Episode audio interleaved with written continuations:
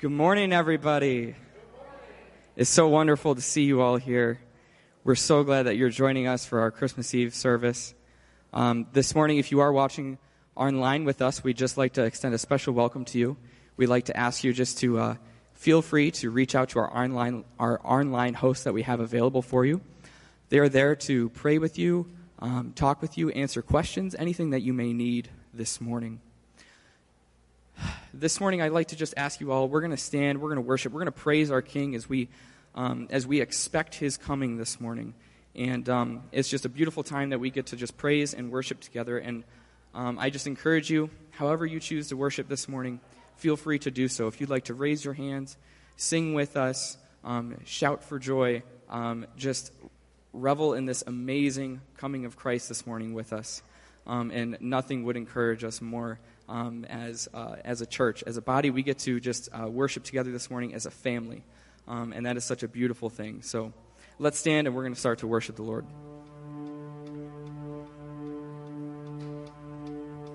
Joy to the world, the Lord is come. Let earth receive her King.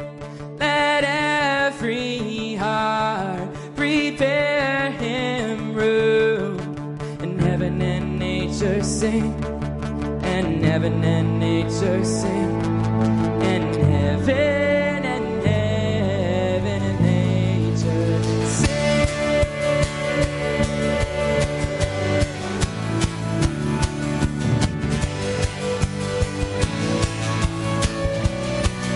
Joy, joy to the earth. The Savior reigns. Let men their songs employ, while fields and floods rise, hills and plains. Repeat the sounding joy. Repeat the sounding joy. Repeat the sounding joy.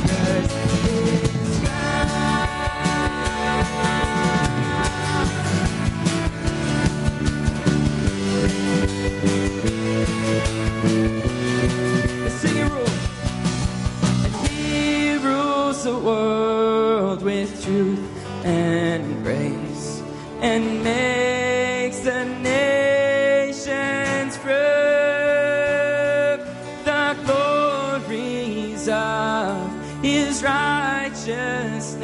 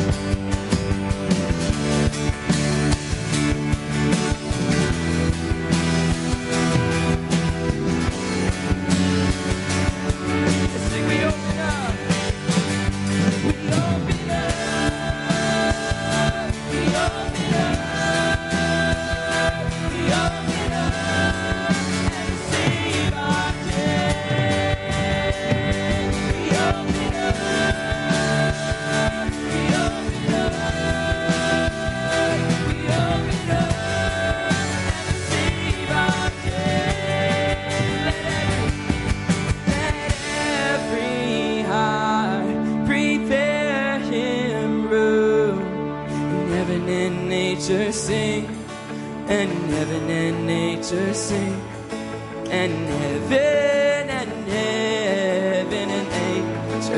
sing.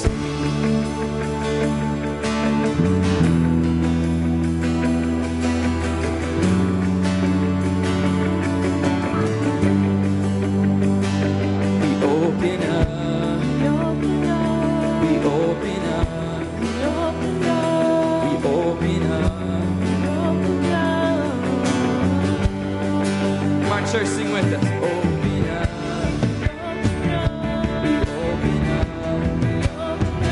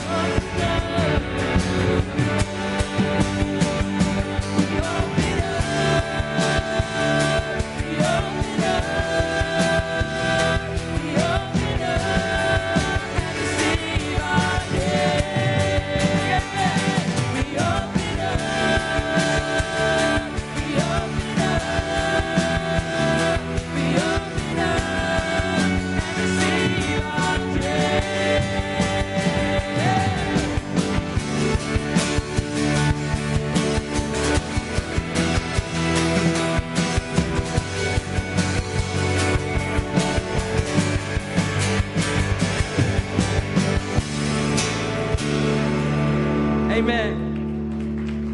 All the glory and honor and praise to him.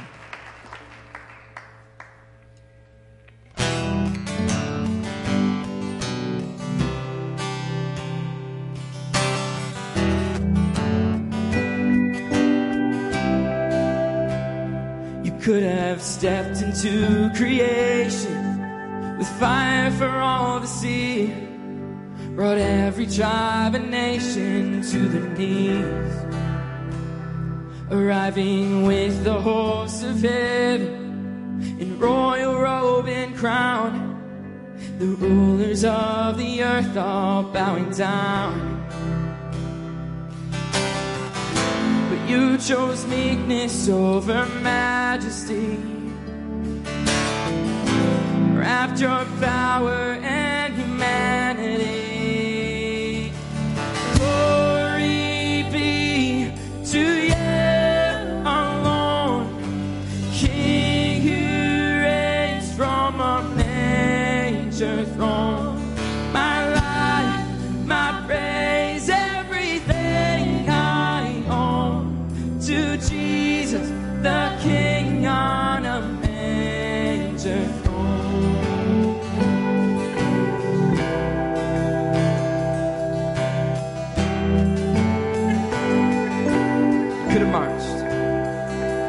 Could have marched in all your glory into the heart of Rome, show the splendor like they'd never known. But you wrote a better story in humble Bethlehem, creator in the arms of common men. You will die for our redemption. You'll rise so we can live. Glory be to you alone, King, you raised from a manger throne. My life, my praise, everything I own to Jesus, the King on a manger throne. From heaven to the cradle, from cradle to the cross, let heaven and nature sing, this is our King. But the grave couldn't hold him, 'cause our God is overcome. Let heaven and nature sing, this is our King. From heaven to the cradle, from cradle to the cross, let heaven and nature sing, this is our King. But the grave couldn't hold him, our God is overcome. Let heaven and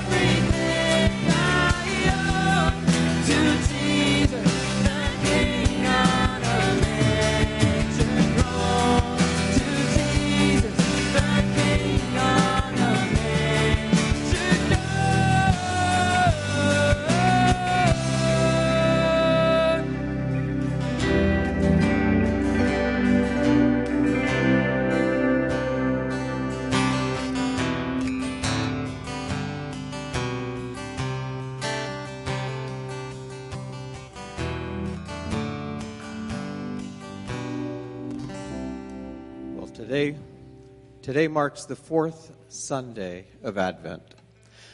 The word Advent means coming or arrival. And during this season, Christians celebrate the first coming of Jesus in the manger in Bethlehem and anticipate his second coming when he will return as our glorious King. Today, we light the angel's candle in remembrance of the heavenly host who came to announce to the world that the Savior has finally come. Lean in now and hear the word of the Lord from the Gospel of Luke, chapter 2. And in the same region, there were shepherds out in the field watching their flock by night. And an angel of the Lord appeared to them. And the glory of the Lord shone around them. And they were filled with great fear.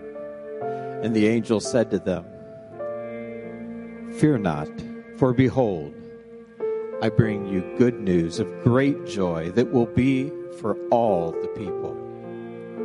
For unto you is born this day in the city of David a Savior, who is Christ the Lord.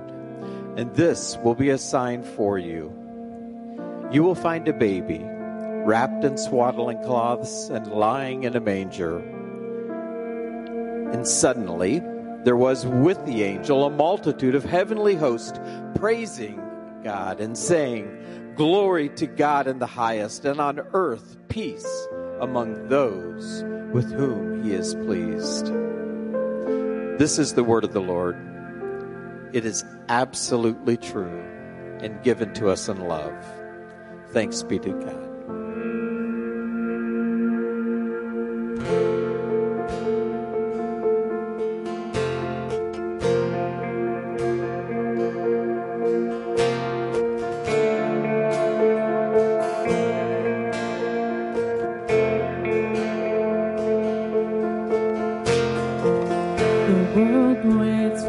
Miracle, the heart longs for a little bit of hope.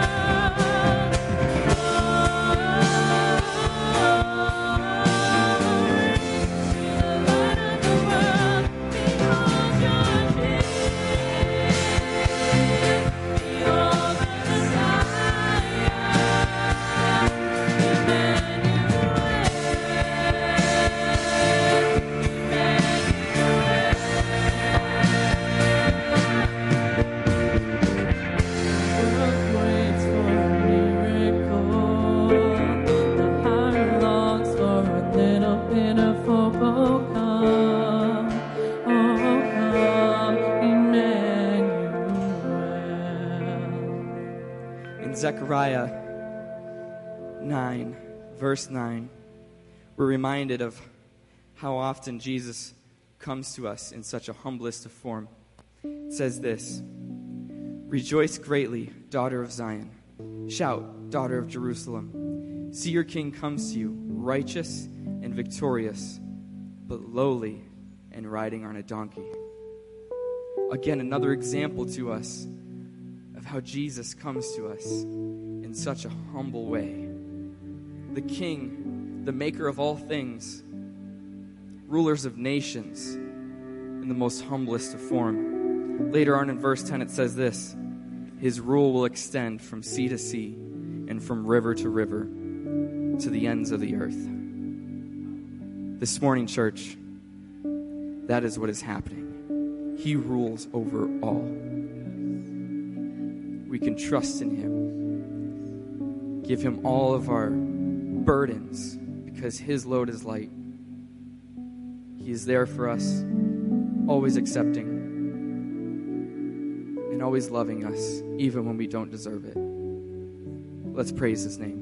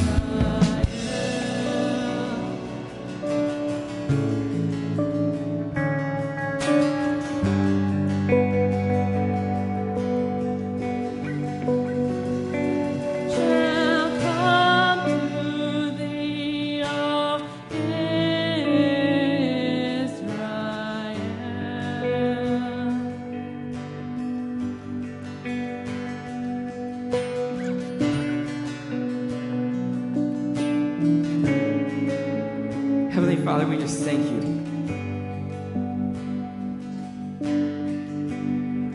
For what you've done for us.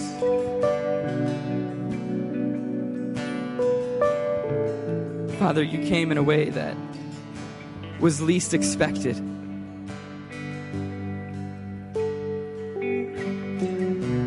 To think that a being so wonderful,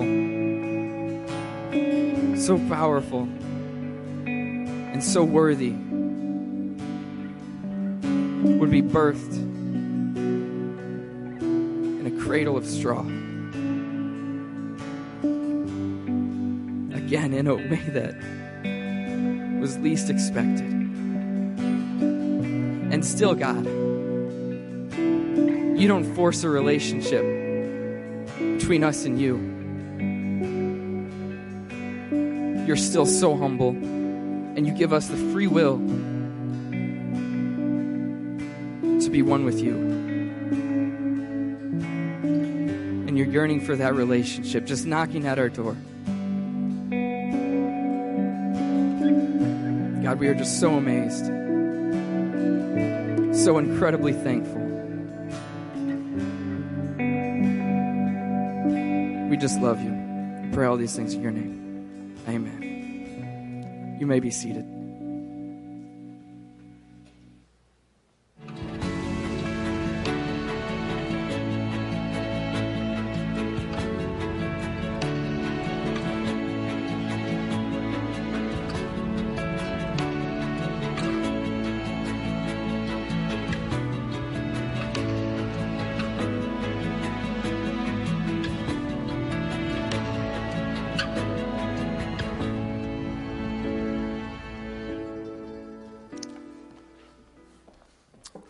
Well, good morning, and welcome to Springbrook, to our Christmas Eve service. We are so glad that you are with us today. Hey, you should have picked up a candle on the way into your service, and so we want to make sure everybody's got one of these for our candle lighting. And then the kids have got some glow sticks, and so if you don't have one, they're right outside the door. You can jump out there and get one of those and come back in. But we are so glad that you are with us today. If you're watching with us online, we're glad that you are with us as well. I was looking up some numbers last week. We've had over 2,500 visits to our online website this past year. So if you're watching with us online, you're an important part of our community. We're glad that you're with us as well. Many times people are traveling. Sometimes they're sick. Sometimes they're just checking out church. And so if you're watching with us online, be sure to say hello in the chat. Our online hosts are available to pray for you and answer any questions that you might have. And if you're here with us in person today, we're glad you're here as well. You've got a connection card that's in your seat. And so you can take some time to fill that out during the service. You can share with us as much information as you feel comfortable sharing if you're new to Springbrook, but there's a place for you to drop those in the back. But we want to thank you for being with us today for our Christmas Eve morning service. And so we're glad that you are with us. Today we're going to be looking at some shocking news, the shocking news that Mary would get when the angel Gabriel would appear to her. You know, when was the last time that you got shocking news? I get shocking news quite frequently. Sometimes it's maybe about friends or family, and so it seems like I hear shocking news a lot. But when was the last time you had shocking news? You know, sometimes we get shocking news, and it just seems a little bizarre. I don't know if you remember this 3 years ago. I got this for Christmas one year. This is a roll of toilet paper. Do you remember when we were out of toilet paper nationally, and there was like a... Everybody's freaking out going to get toilet paper, so I got this as a gift, and I was in shock when I heard we were out of toilet paper. I didn't get that, so I got that as a Christmas gift. I thought, well, that was kind of cute. It's just one of the things that we take for granted, right? We take so much stuff for granted, and it's really easy for us to approach Christmas and take so many things for granted. You know, something as simple as that. You know that. By the way, toilet paper is not something that we take for granted. Overseas, I was on a missions trip. I was out in the middle of the jungle. I was traveling with my host. And I said, I got to go to the bathroom. He said, okay. And he walked over to the bushes and he said, it's right here. I'm thinking, I was in shock. I was like, no, I can't go on a tree line. And then I was in another country, and I was downtown, and I was looking for a bathroom. And so I got to an outhouse, and I walked in, and there was a hole with a bucket of water sitting there. I'm thinking, oh, I've been in shock about some pretty bizarre things. I know many times you get news, and maybe you're in shock. But one of the things that's interesting about when you get shocking news is there's always this period between when you get the news that causes you to have trouble and to panic. And then after you have a chance to think about it for a little bit, you realize that things are going to be okay. You know, sometimes that gap between when you hear the news and when you realize things are going to be okay, sometimes it happens quickly that you get over it, and sometimes it just lingers. But usually we're able to work through it. I want you to imagine for a moment that you're sitting on the couch one evening and you're watching your favorite TV show. Maybe you're in the backyard and you're sipping coffee early in the morning. It's nice and quiet, and you're just sitting there minding your own business, and then boom, an angel shows up and appears and says, "Greetings, O favored one from the Lord." That's what happens to Mary. We're in Luke chapter 1, and we see an angel would appear to Mary in the midst of her day, and she gets some shocking news. In Luke chapter 1, it says that the angel Gabriel appeared. It was in the 6th month, in verse 26 of chapter 1. He appeared to a virgin that was betrothed to a man whose name was Joseph. He was of the house of David. And the virgin's name was Mary. And he came to her and said, "Greetings, O favored one, the Lord is with you." In verse 29, it says, she was greatly troubled at the saying, trying to discern what sort of greeting this might be. The angel said to her, "Do not be afraid, Mary, for you have found favor with God. And behold, you will conceive in your womb, and you will bear a son, and you shall call his name Jesus. He will be great, and he will be called the Son of God of the Most High. And the Lord God will give him the throne of his father David, and he will reign over the house of Jacob forever, and his kingdom will have no end." Mary says to the angel, "How can this be? I'm a virgin." The angel said to her, "The Holy Spirit of the Most High will overshadow you, and therefore the child to be born will be called holy. He will be called the Son of God." And so can you imagine sitting there minding your own business and getting that news? It says Mary was troubled. Troubled from the perspective that she was trying to discern what the angel's message was. And as you read through the Christmas story, there are many times when the angel appears, and whenever they appear, there's this, each person that they appear to is met with great fear. You know, an angel would appear to Zechariah, and there would be great fear. And as you watch Zechariah's testimony, his story, he'll move from fear to doubt. The angel would appear to Joseph, and you'd see Joseph move from fear to uncertainty and openness. The angels would appear to the shepherds. You know, the angels would appear to shepherds, and it says that they would be fear among the shepherds as the angels appeared. You watch their fear move from fear to awe. And then the angel would appear to Mary, and moves her past her fear to a curious, obedient faith. There's always this time in between when we get shocking news and how we process that till we realize it's going to be okay. And that's what we see happens with Mary. You know, Mary is minding her own business when the angel Gabriel came to her and said, "Greetings to you, favored one. The Lord is with you." She was greatly troubled at that saying and trying to discern what kind of greeting this would be. She was greatly troubled. And then Gabriel would tell her in verse 30, "Don't be afraid, Mary, for you have found favor with God." Whew, okay.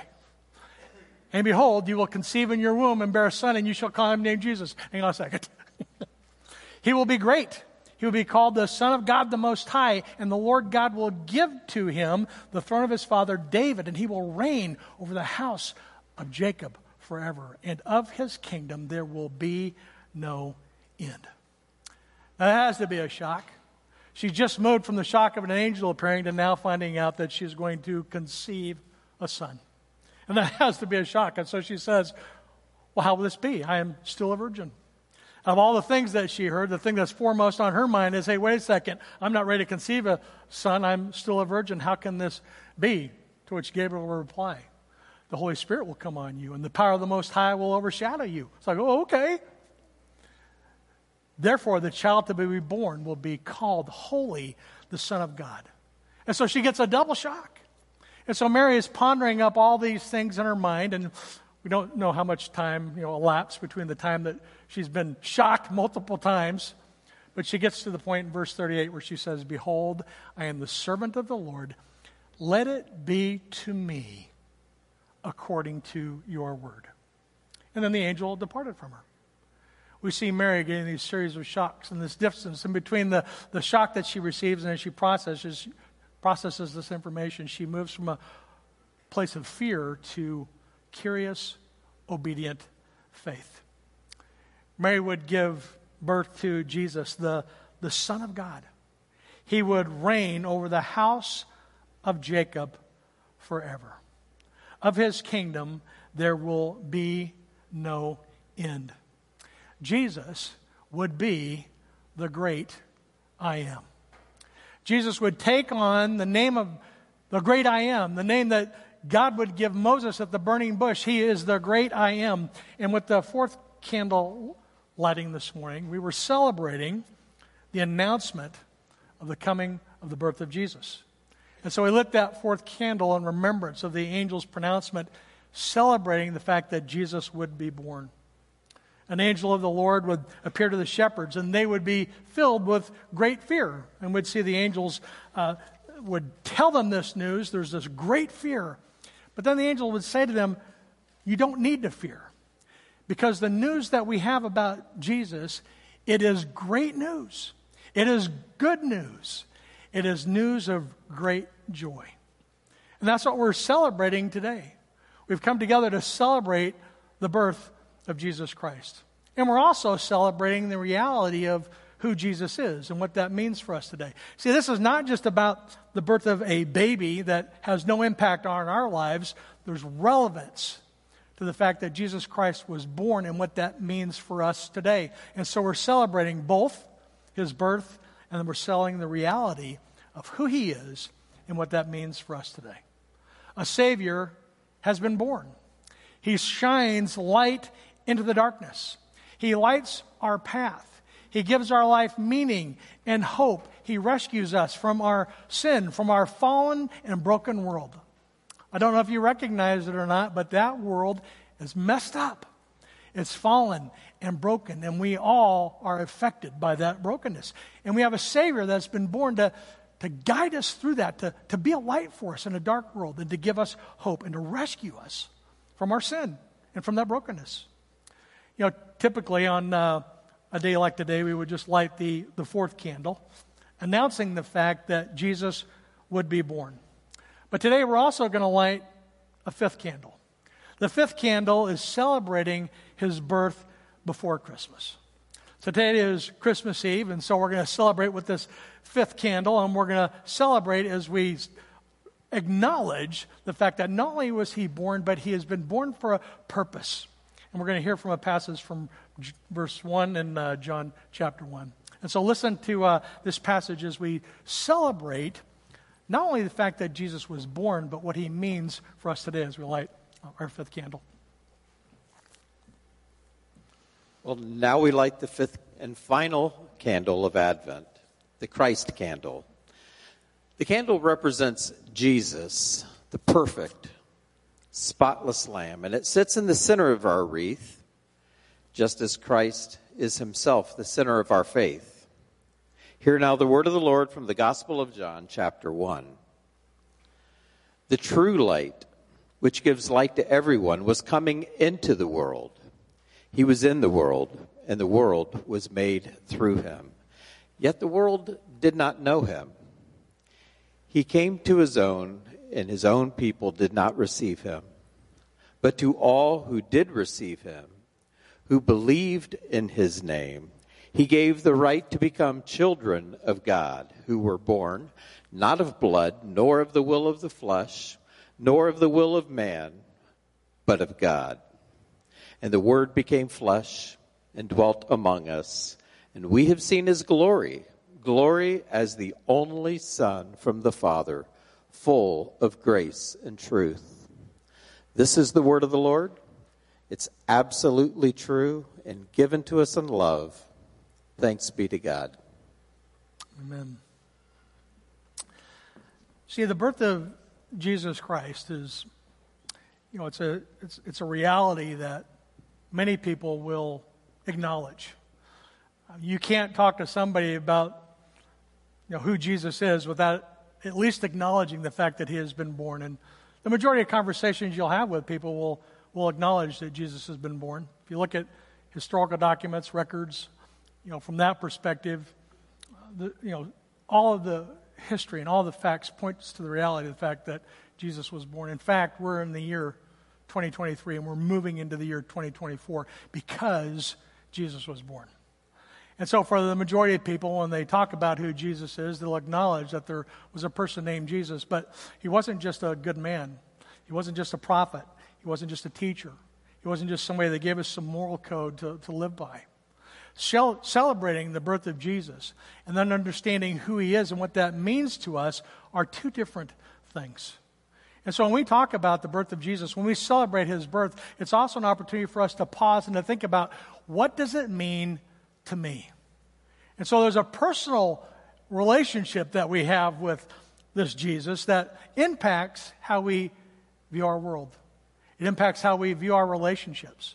It impacts our view of how we relate to our spouses, to our kids, in our workplaces. We have to ask ourselves, Jesus was born, but what does it mean to me? And so Jesus has been born, but he is the light of the world. The Word became flesh, and it dwelt among us.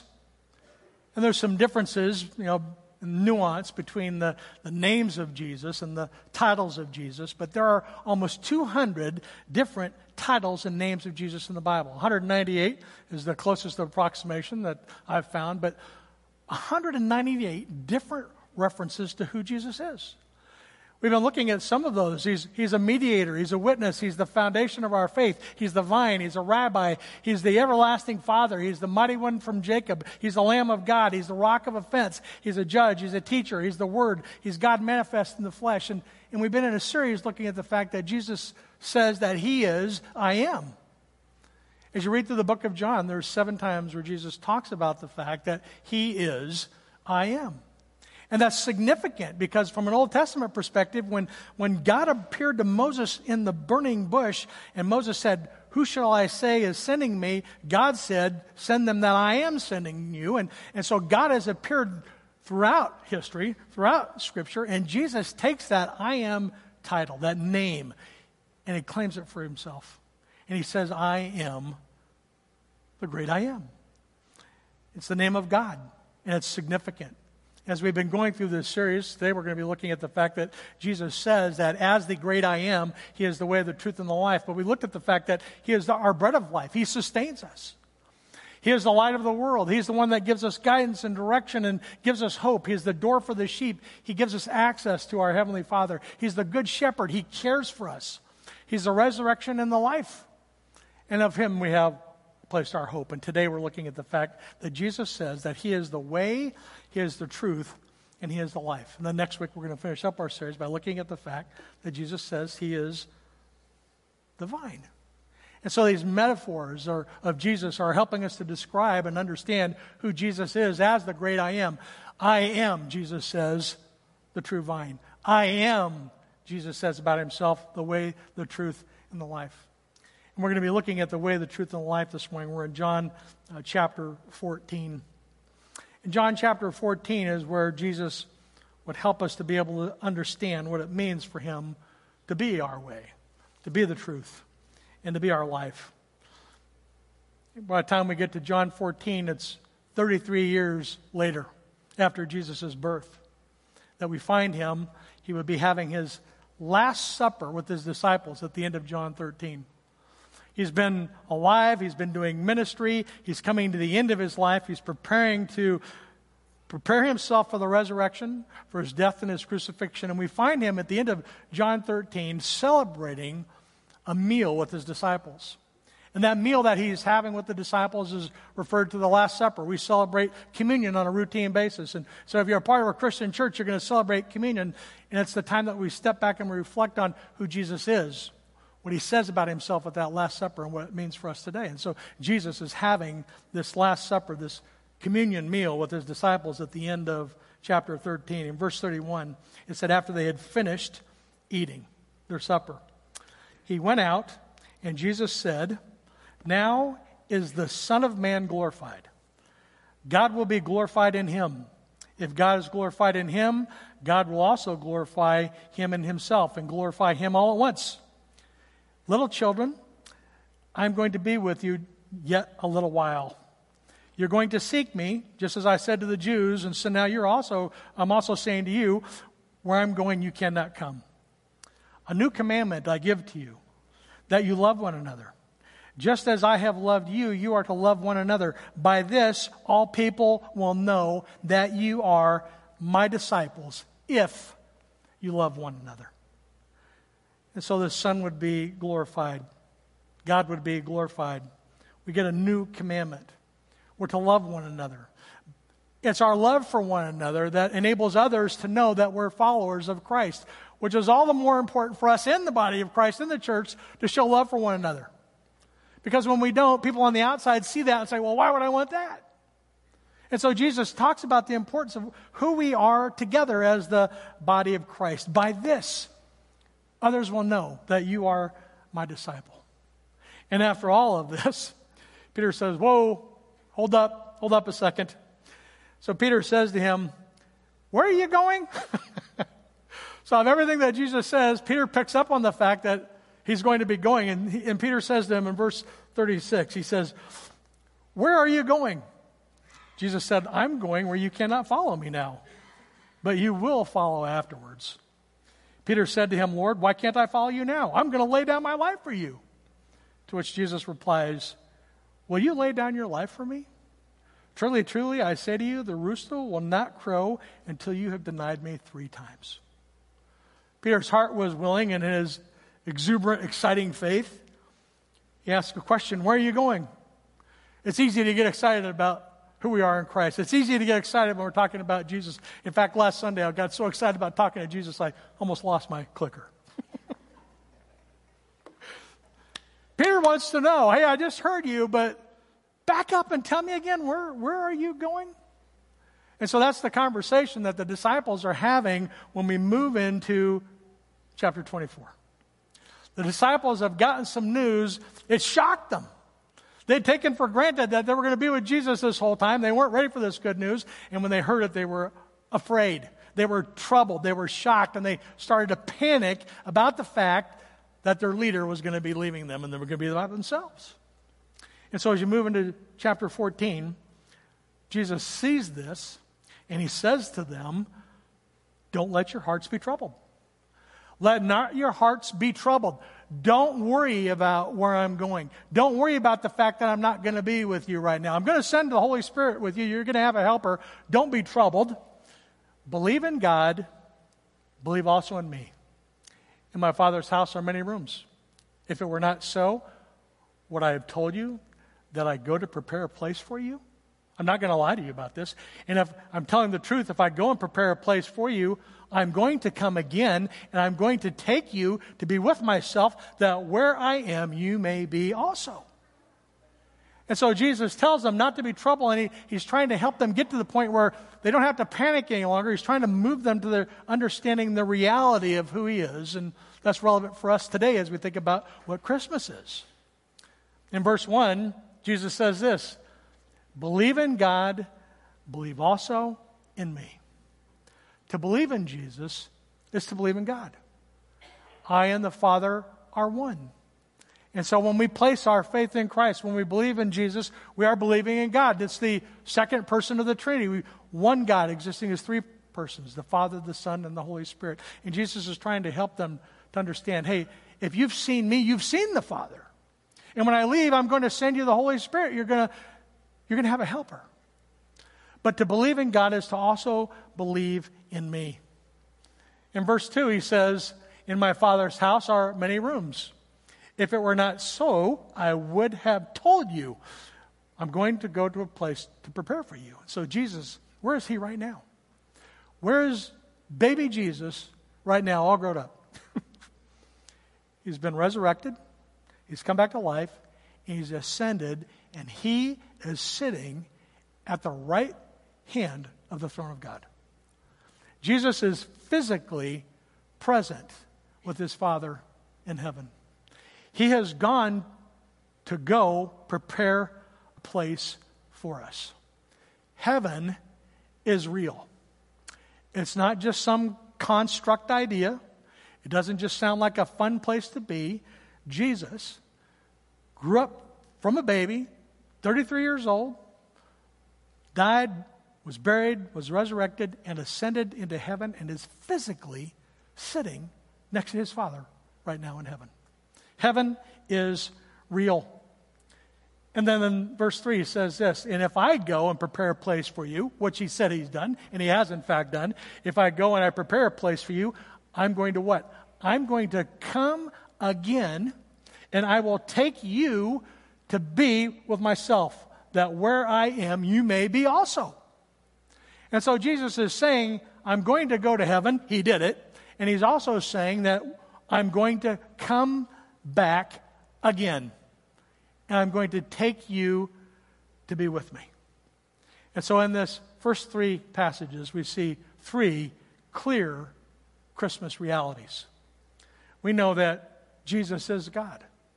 He's not just a baby in the manger. He is the great I am.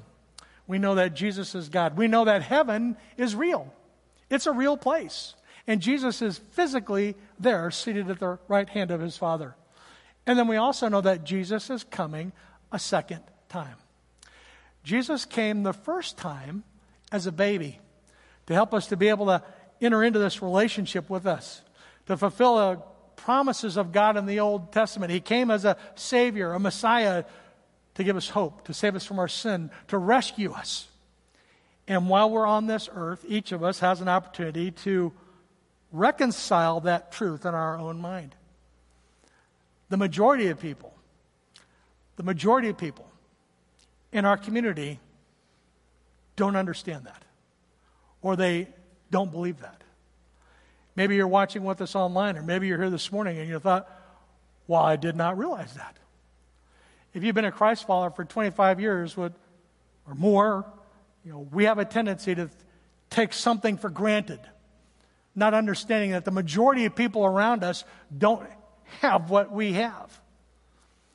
As we celebrate Christmas, we're looking to the realities of what it means for us, that Jesus is God, heaven is real, and he's coming back a second time. And when he comes back a second time, it's not going to be to give us another chance to have a relationship with him.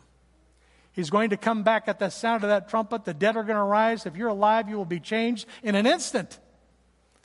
And those that have a relationship with him will be raised to heaven. Those that don't have a relationship with him will descend.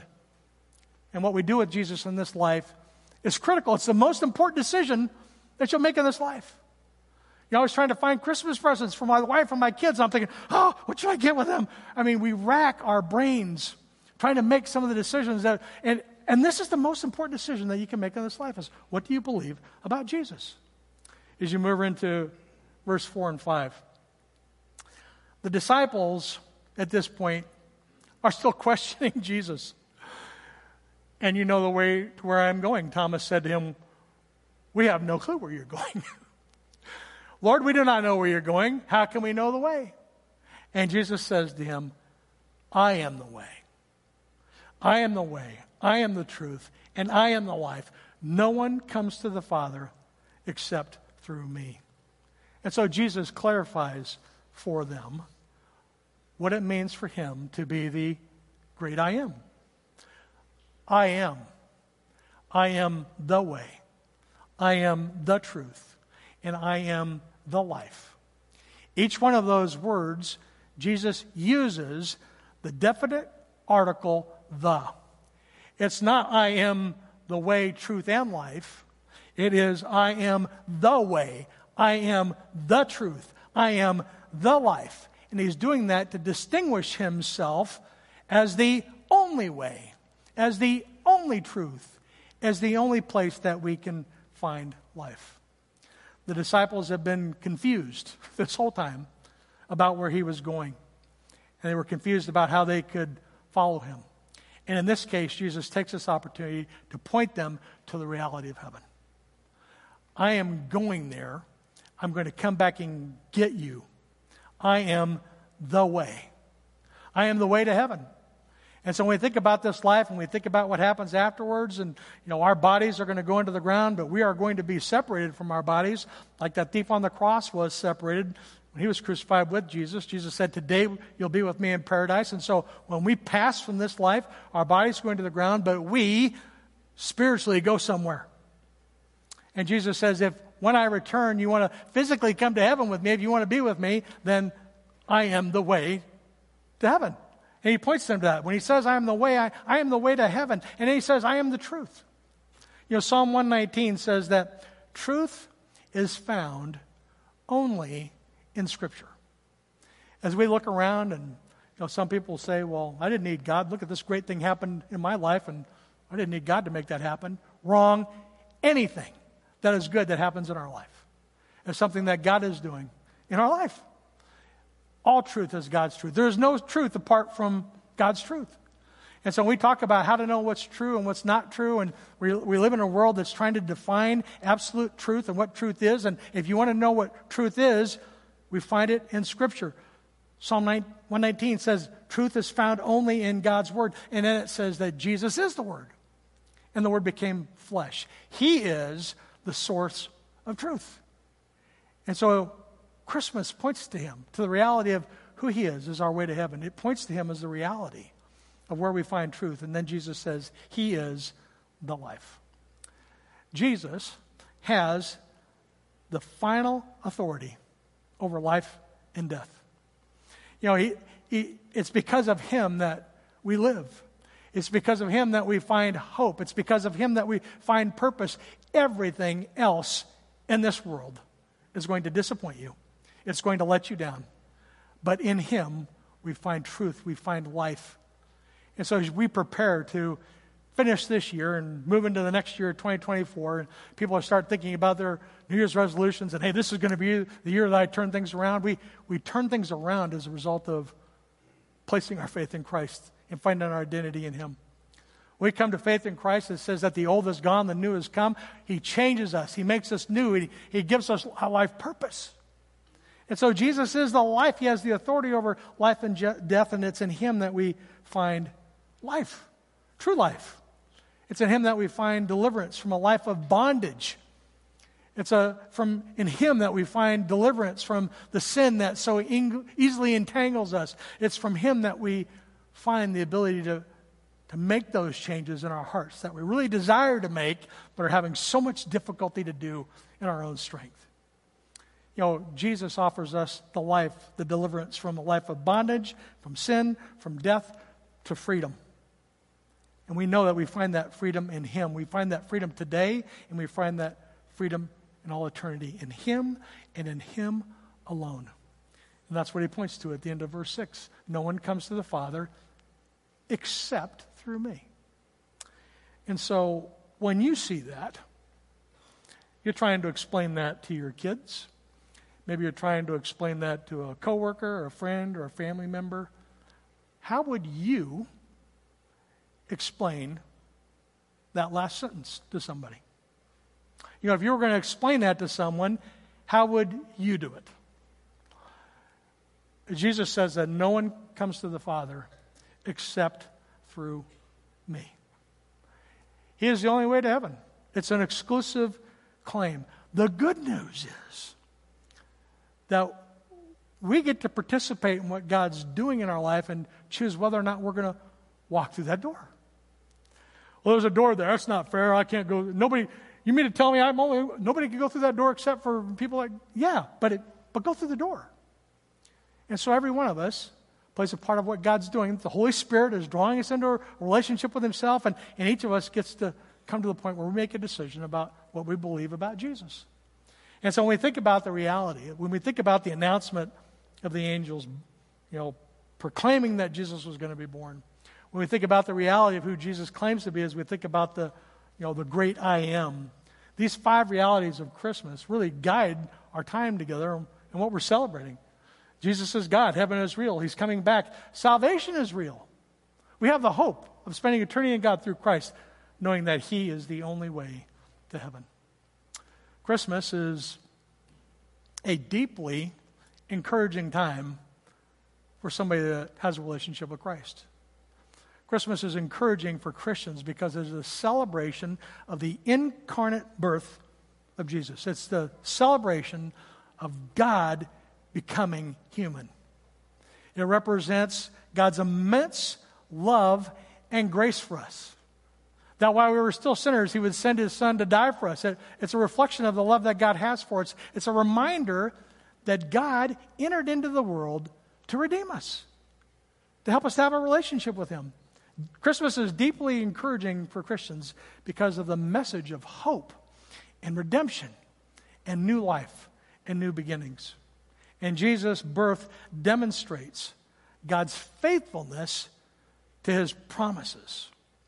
And Christmas is deeply encouraging time for Christians because Christmas is filled with peace and goodwill and joy and kindness and new life and hope.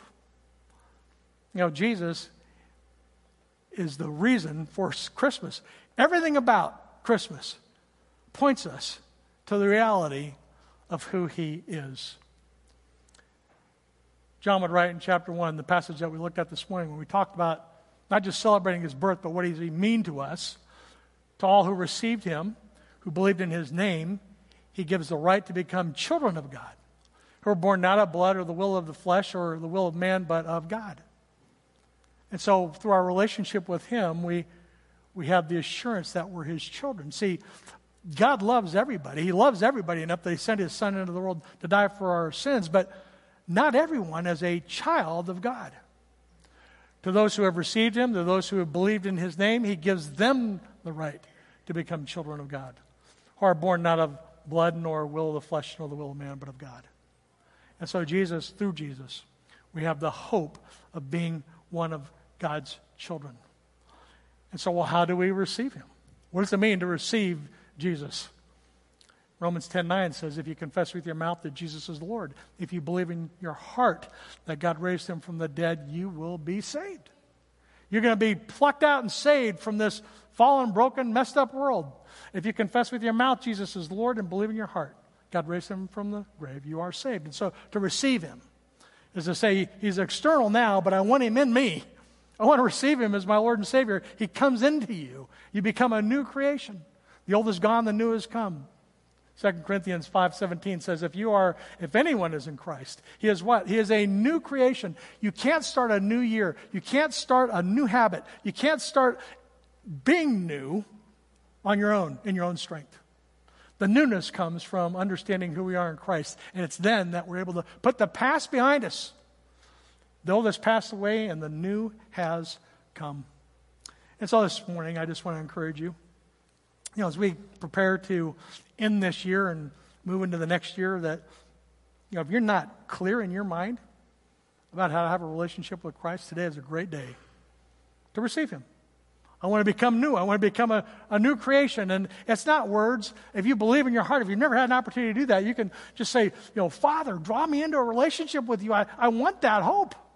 I want to understand the reality of what Christmas means. I want to be in a relationship with your son. I believe that your son is God, that his death on the cross paid for my sin, that he came back to life, he was resurrected from the dead, and as best as I know how. See, this is the best part, because we think we have to have everything figured out. We've got to be good. We've got to be perfect. We have to know this. Everything's got to be cleaned up before I come to church. Many people don't come to church because they just don't feel like they're good enough. And it's exactly opposite of what God would intend for us. We need to come to him understanding our need. And as best as I know how, we can ask him to come into our life and to be our Savior and our Lord. And so if you have never prayed this prayer, if you want to clarify in your own mind what it means to be a Christian or Christ follower and really understand the joy of what it means to celebrate Christmas, you can pray this prayer with me this morning. And if this is the desire of your heart, we'll give you a few moments to do that. You can pray that, and today can be the day that you cross that line of faith. And if that's your desire, if you're watching with us online and you say, hey, you know, I want to do that, you can click that button to talk with one of our online hosts. There's a little button that you can click, hey, today I want to make a faith commitment, and we'd love the opportunity to follow up with you. And if you're here with us this morning, you can just fill out that connection card that's in the chair next to you, and today the day could be the day that you cross that line of faith. You know, on that connection card, just put your name. If you've got questions about that, if you want to know more about that, or if you want to make that decision today, we'll love the opportunity to celebrate that with you. And so you can fill that out and drop that in the offering on the way back, or you can just scan that QR code. You can text next steps to us, and one of our pastors, one of our staff will follow back up with you. But I want to thank you for being with us today to celebrate the true meaning of Christmas. I know that Christmas Eve, we talk about, what do we do, services in the morning, do we do it in the evening, and, we can celebrate Jesus' birth at any time. So we're celebrating that today, and we're so glad that you were with us this morning as we celebrate the birth of our Savior. So our worship team's going to come out now, and we're going to light our candles, and we're going to spend some time singing, and if you have any questions, I'll be available after the service. But would you pray with me as we prepare to conclude our time together this morning? Father, I thank you for the hope and the reality of who Jesus is. I thank you for the reality of Christmas. God, thank you that, that you loved us enough to send your Son to us. Thank you that you came to us in the flesh to help us to be able to understand how to have a relationship with you. And I thank you for the simplicity of this good news. The angels told the shepherds and told Mary, it's like, hey, look, it's not that complicated. You don't have to panic. It's good news, and it brings great joy. And so, God, thank you that we can come to you in this way. I pray that you continue to draw each of us closer to yourself as we prepare to finish this year. I pray you'd help us be able to finish strong. We look forward to all that you have for us as we move into the new year. And God, we commit this day to you. Christmas points us to the reality of your Son. We thank you for that hope that we have. We pray all these things in Jesus' name. Amen. And so you've got some candles with you. And so as we move into sing this next song, we'll give you some time to get these lit. Our ushers are going to come forward. We'll help you get those lit. So you have a song coming before you to help them get lit. And then we're going to close singing Silent Night together in just a moment. So if you want to go ahead and start lighting your candles. And we'll be singing this next song.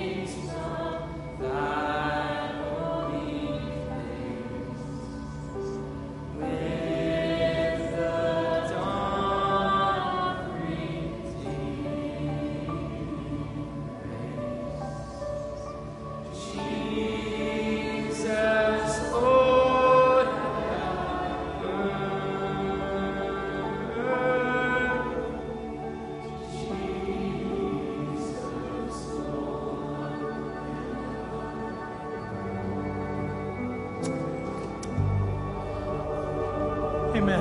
Again, Father, we thank you for this time that we could share together today. Thank you for the hope that we have in Jesus. I pray that you just be with my friends this morning as they go about their day, that they would just have an increasing sense of your presence in their life.